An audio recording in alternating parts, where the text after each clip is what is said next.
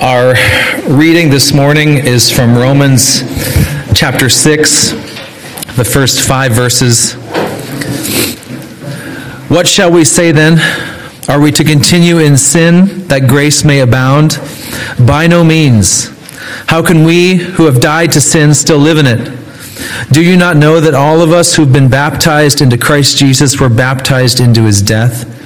We were buried, therefore, with him by baptism into death, in order that just as Christ was raised from the dead by the glory of the Father, we too might walk in newness of life. For if we have been united with him in a death like his, we shall certainly be united with him in a resurrection like his. The word of the Lord. Let's pray. Father, we thank you for celebration, the celebration of today. We thank you for the gift of your Son and what his life and death and resurrection and ascension mean to us, what his intercession even now means to us. We thank you for your spirit that's been poured out on this church, and we pray for that spirit to be at work now in our hearts and in our minds, that you would take opportunity, this opportunity when we are at our most earnest, when we long most to see your glory, to show us the glory of your great plan and work in our world. Father, fill us with hope, fill us with imagination and faith to see with eyes of faith all that it is that you are doing and have done and will do. Lord, we glory in the resurrection this morning and we glory in you. There is no one like you, Father. We pray it in Christ's name. Amen. Well, gone is the snow. We had snow last week. The sun has come. The warmth is here. Happy Easter painted door. So glad to be with you this morning. Much energy, much to shout about and be excited about as we celebrate the resurrection this morning. And also, happy nine year anniversary to our church. Some of you. Some of you may not know that we actually launched or were born as a local congregation on Easter nine years ago. Uh, and so, what a fitting day that was for a church to be born. There's really no more fitting day for a church to be born than on Easter Sunday, the day of new beginning, the day of new life. And so, our little congregation began its life nine years ago on this day. Easter, of course, is the day of days. It's the day that we celebrate that all of the brokenness and sorrow in this world is not the end of the story. That as we live through these things, we can know that for certain, that they are not the end of the story. Our God has not left us in Lent to languish forever. Thanks be to God. Some of you are saying, I was hoping that was the case, and I'm seeing it come true this morning. The cross that we bear in this life has a purpose, and that purpose is new life. That purpose is to usher in a new reality. It's to usher in a whole new way of being. That is what the resurrection is. It's sorrow and loss and chaos and cross turned into the rejoicing of new life, the fulfillment and vindication of the redemption and grace of God, the plan that He set in motion from the beginning to rescue us from our fallen and broken ways, now coming to realization in the inauguration of a new kingdom in the resurrection of Jesus Christ. You have to know this as a Christian that the kingdom of God is an unstoppable force in the earth. It is an unstoppable force in the earth. The resurrection of Jesus demonstrates that to us all. It demonstrates that for all time, that not even death can thwart the coming of the new reality, the coming of the resurrection reality, the coming of the kingdom of God, God's kingdom and the reign of God, the reign of God with all of its peace and joy and rest and reconciliation will cover the earth as the waters cover the sea. His kingdom will fill our broken land. It cannot be stopped. It cannot be thwarted. And it is even now lapping up on our shores. This is the season of Easter tide. We are watching the tide of God's resurrection reality lap up on the shores of our broken world. It's coming. It's coming like a tide.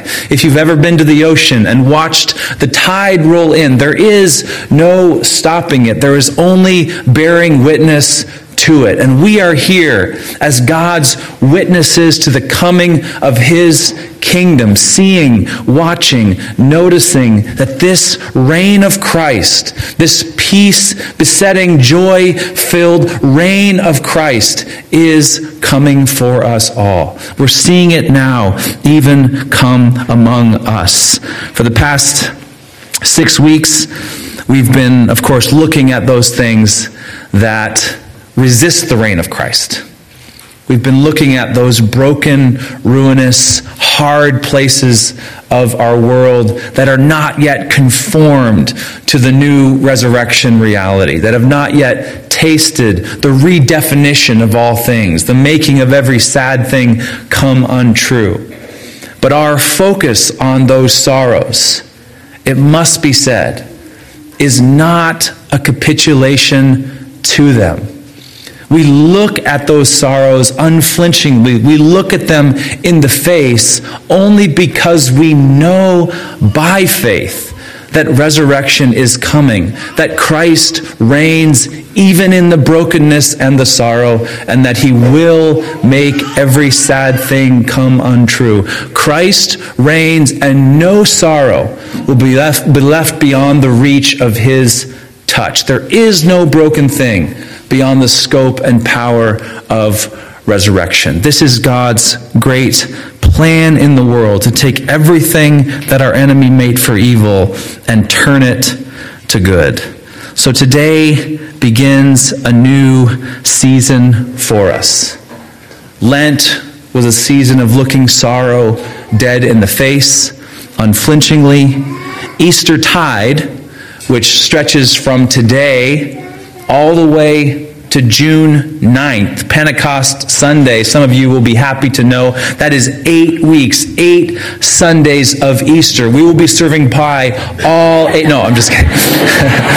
but I would love for us to retain the same energy and joy and enthusiasm throughout the entirety of the season of Easter tide in the same way that we maintained that unflinching look at sorrow and the brokenness of the world throughout Lent. This is a time for joy joy and rejoying, rejoicing. This is a time to remember what it is to sing, to remember what it is to have your heart filled with the wonder and love of God, such that you lose control of yourself and you are overwhelmed by His goodness. Let's be overwhelmed by His goodness together throughout this Easter season. This is the purpose of Easter tide to see the scope of God's reign and to receive that reign.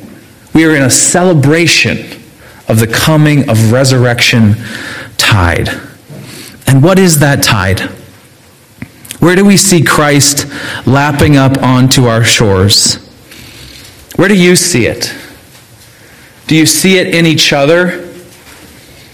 Do you see it in your relationships? Do you see it in your families? Do you see it in your vocations and your workplace? Do you see it in your neighborhoods? Do you see it in the way that you think, in the way that you feel, in the way that you act? Do you see the reign of Christ coming in your mind, in your heart, in your hands?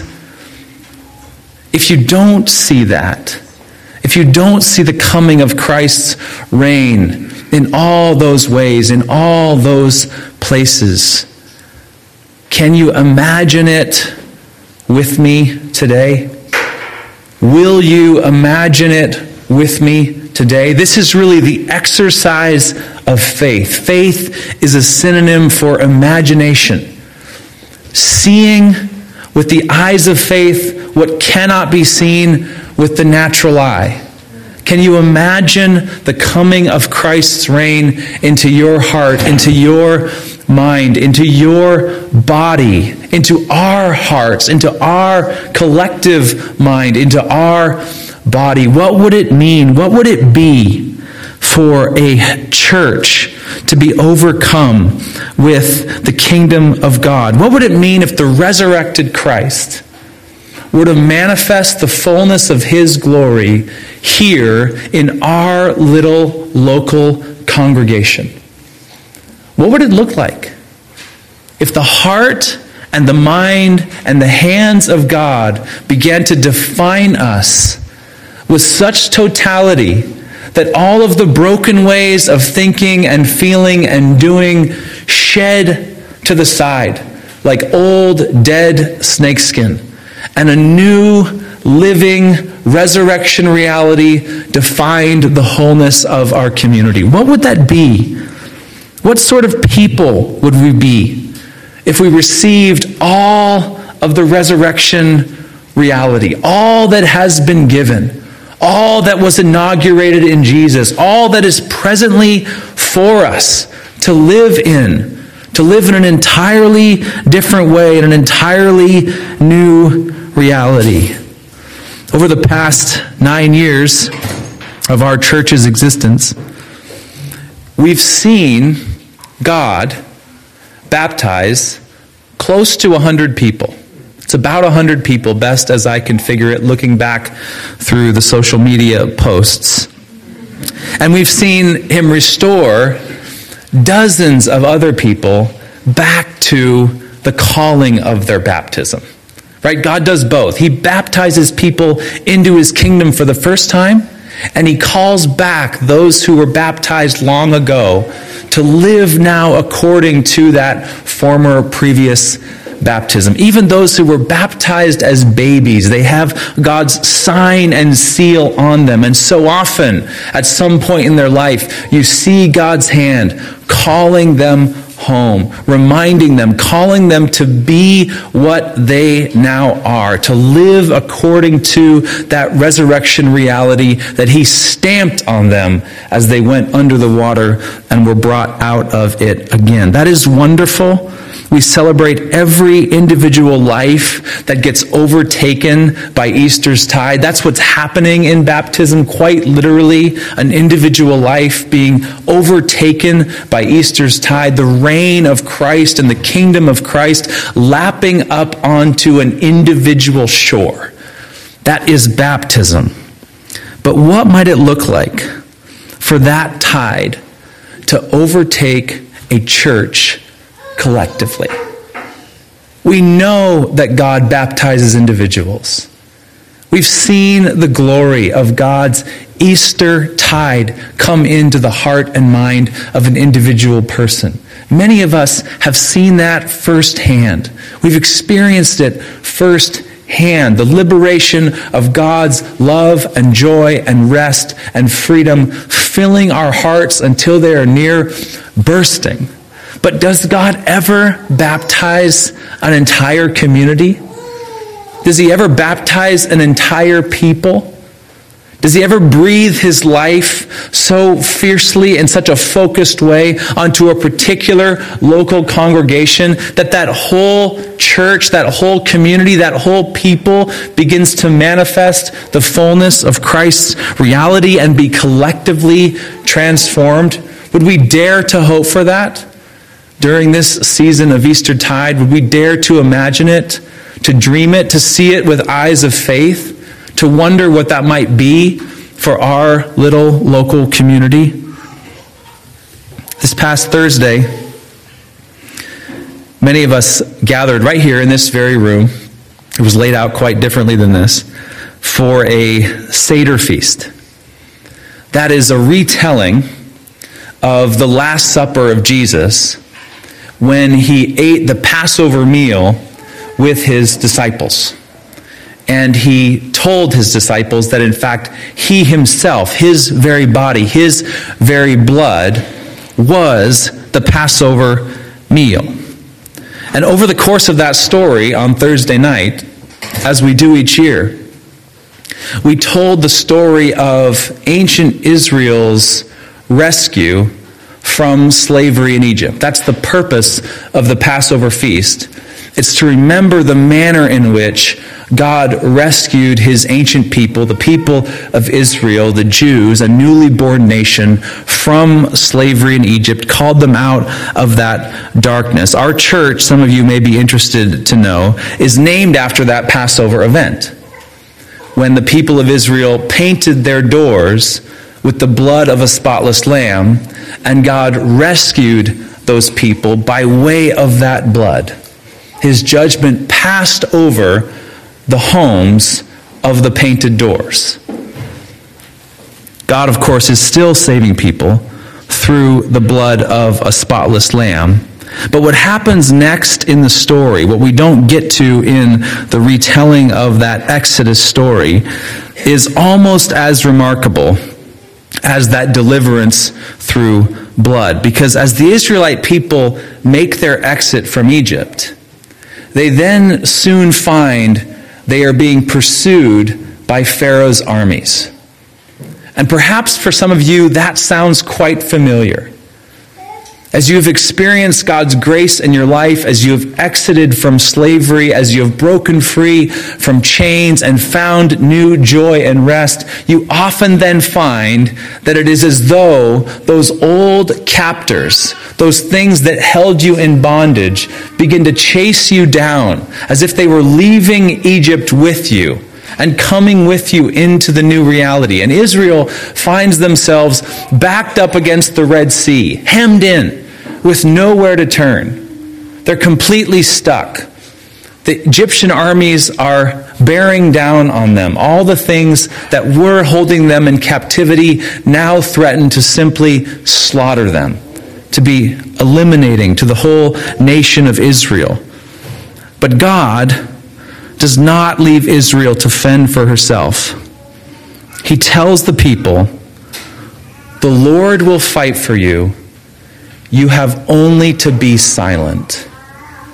This remarkable promise in Exodus 14. And then he miraculously parts the sea. Some of you know the story. So that Israel may pass through the water.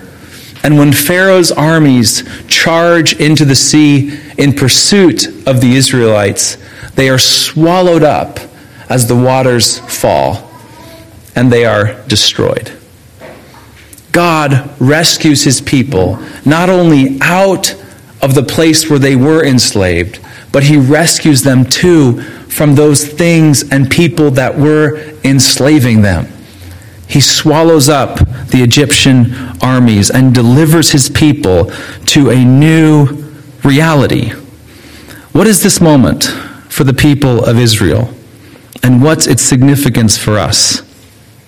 Well, the Apostle Paul actually tells us explicitly in his first letter to the Corinthians.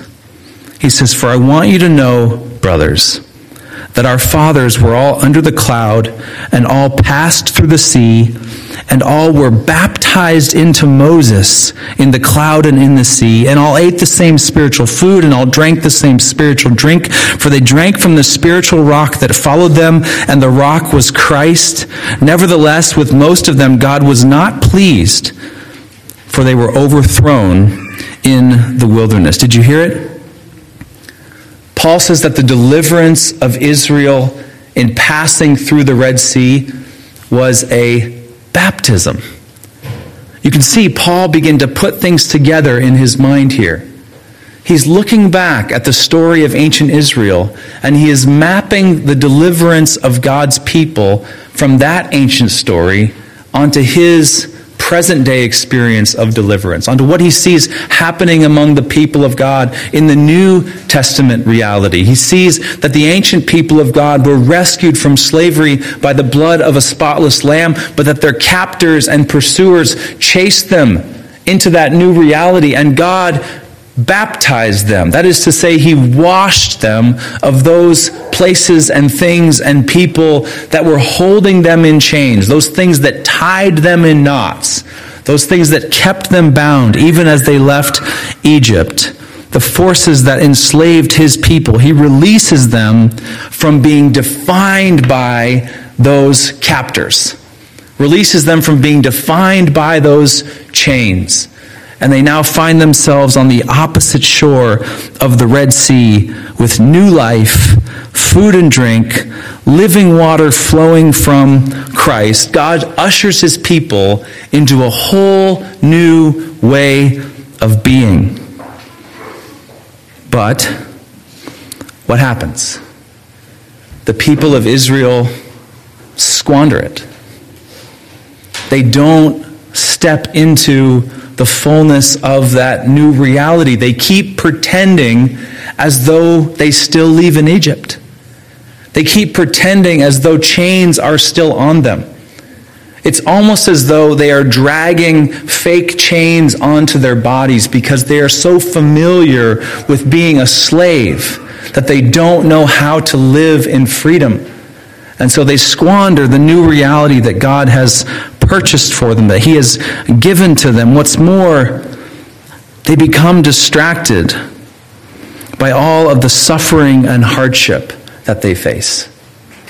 They become so distracted by the suffering and hardship that they're unable to see God's present favor on them.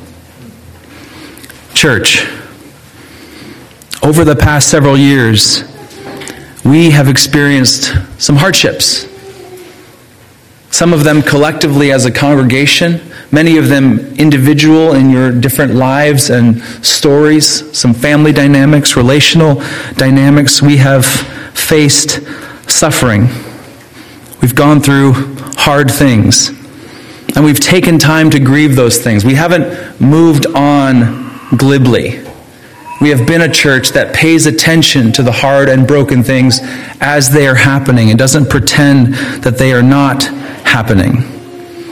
It's almost as though we have spent the past few years underwater. But today, on this day of days, on this Easter Sunday, perhaps, maybe, all of those dark and sorrowful things are turning into a baptism for our community. Maybe we now stand on the opposite shore of the Red Sea.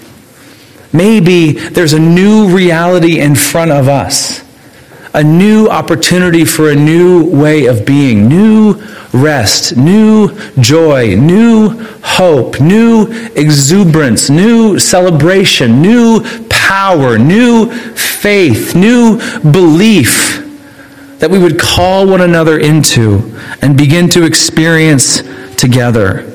We can know this for certain that we are no longer bound by the captors and those burdens that have befallen us in the past. We have been set free. We know that by faith. Paul writes that Israel was baptized into Moses. Moses, the representative of the law.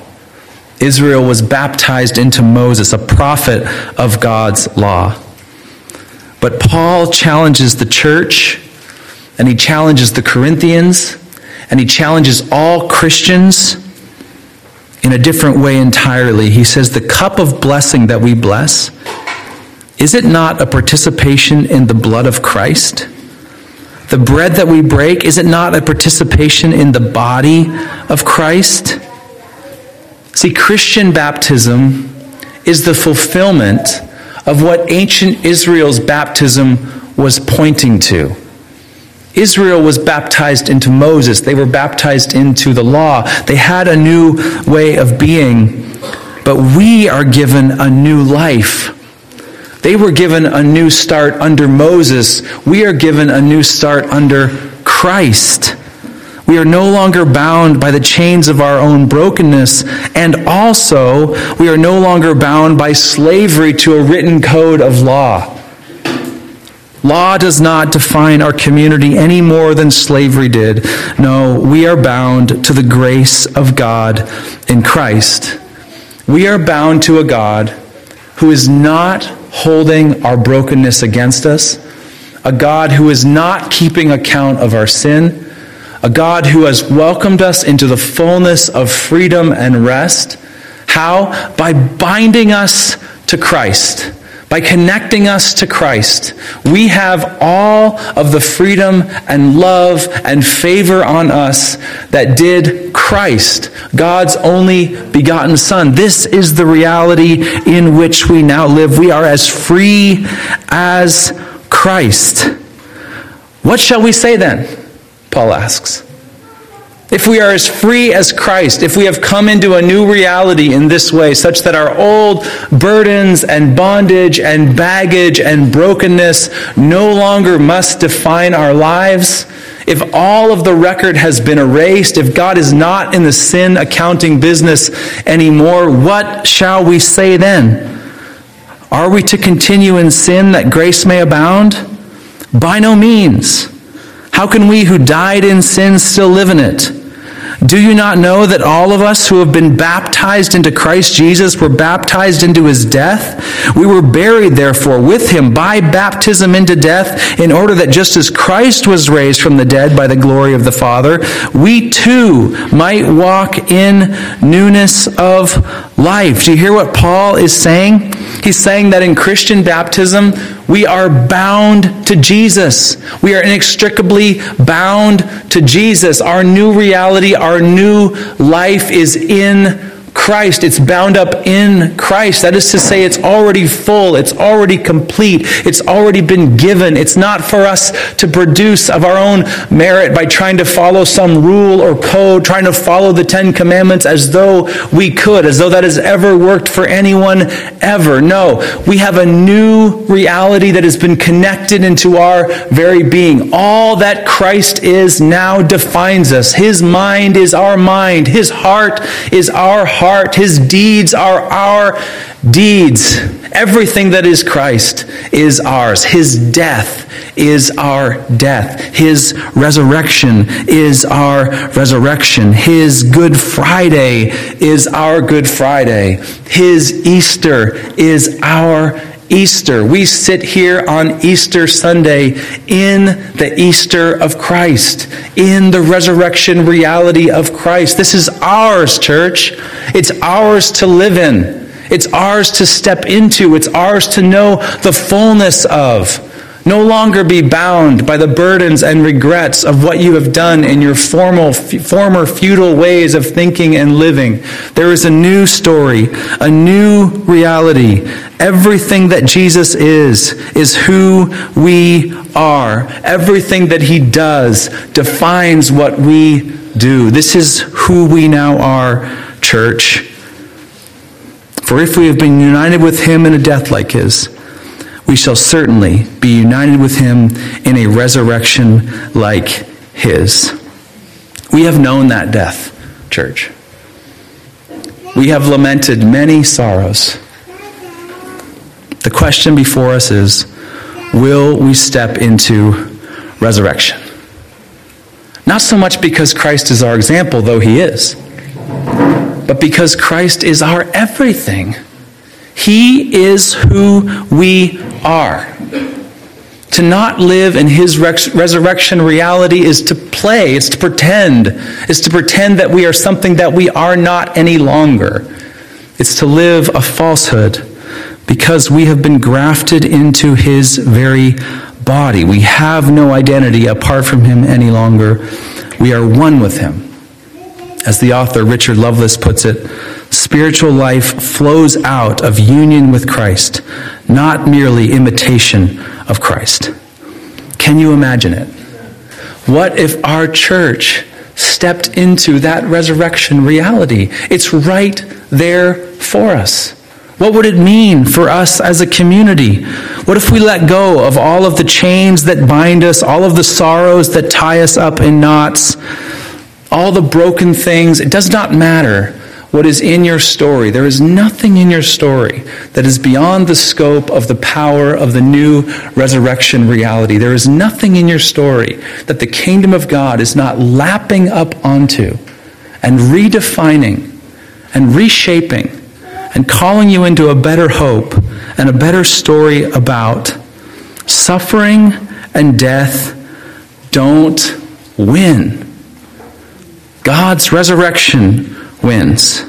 And his resurrection is an announcement to the whole world that this is true. So, what is it for you? What is it for us that stops us, that prevents us from stepping into the fullness of the resurrection reality? From living in the fullness of what has been given to us in Christ, living in Christ's reign. Is it fear? Maybe you're afraid that if you truly step into the way of Christ, the thinking of Christ, the heart of Christ, the deeds of Christ, if you truly begin to care for other people the way that Christ cared for other people, that that's just a bit too risky. Caring for other people, that's fraught with peril. We know that. It can blow up in our face. It can go sideways quickly. It can lead to hurt and sorrow. Many of us don't want that, and so we're gripped by fear. I can tell you that that is a big one for me. Self sufficiency is so much cleaner than caring for people, depending on people, asking for help from people, living in community with each other, interweaving our lives together in such a way that we become one local expression of the body of Christ. Not running when things get hard, pressing in deeper into that reality, into that truth. We are one family, one faith, one baptism, one in Christ together. Or maybe it's that you've experienced hurt from churches or a church in the past. Maybe you're burned out because of false hype or false promises, false hopes that have been put before you. I know that pain too. But the broken things in our story don't get the last word. Resurrection does. So we don't have to consume ourselves with what the outcomes of our deeds will be. We don't have to try to protect ourselves from certain outcomes that have hurt us before. Because we already know the end of the story. It's resurrection. So we can run, we can risk, we can dig in together, we can step into the fullness knowing that though we die, He will raise us from the dead. We know the one who raises the dead. So do not live in fear, live in faith. I see a day before us when our church community is known not only for being willing to face hard things, to acknowledge broken things. I'm very thankful that we are a community that does not pretend that things are not hard, that does not glibly try to move on from broken or hard things, that looks those things right in the face. But I see a day when also we are known as a people caught in the Easter tide we are known as a people so gripped by the love of God that we cannot help but pour ourselves out for those people around us who are hurting, who are suffering, who are broken, who are forgotten, who need a friend, who need someone to care for them, need someone to love them.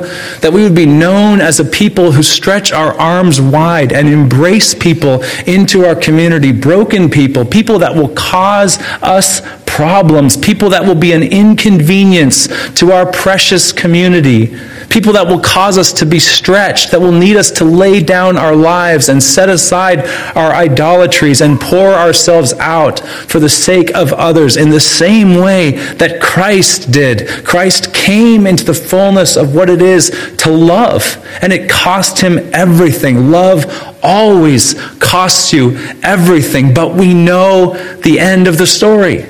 We know the one who accomplishes resurrection. This is where life becomes rich and meaningful. To empty yourself of everything that you're holding onto to protect yourself for the sake of love, for the sake of the life of God, to live in the very body of Christ. Will you see that day with me? Will you imagine that resurrection reality for our church community? What could that be for us to step in because we know a king who beat death? And he's called us brothers and sisters. Even closer than that, he's called us his very body. We are in Christ. Our wounds are his wounds. Our death is his death. So live without fear, church. His resurrection reigns. Let's pray. Father, you have shown us your power in the resurrection of Christ. You have shown us what it is to live fully alive, to pour ourselves out with abandon for the sake of your name and for the glory of your love. Lord, teach us by your Spirit. We are bound up in all kinds of fiction, still believing that you have not given all things, still believing that you have not fully rescued us, some of us dragging old chains back on top of ourselves. Lord, by your Spirit, loose this church, loose the churches of Chicago to empty ourselves for the good of this city to pour ourselves out in the places that you have us, to love our families and to love each other and to love our neighbors as you have loved us. Teach us to live in the fullness of your life, we pray, without fear. In Christ's name, amen.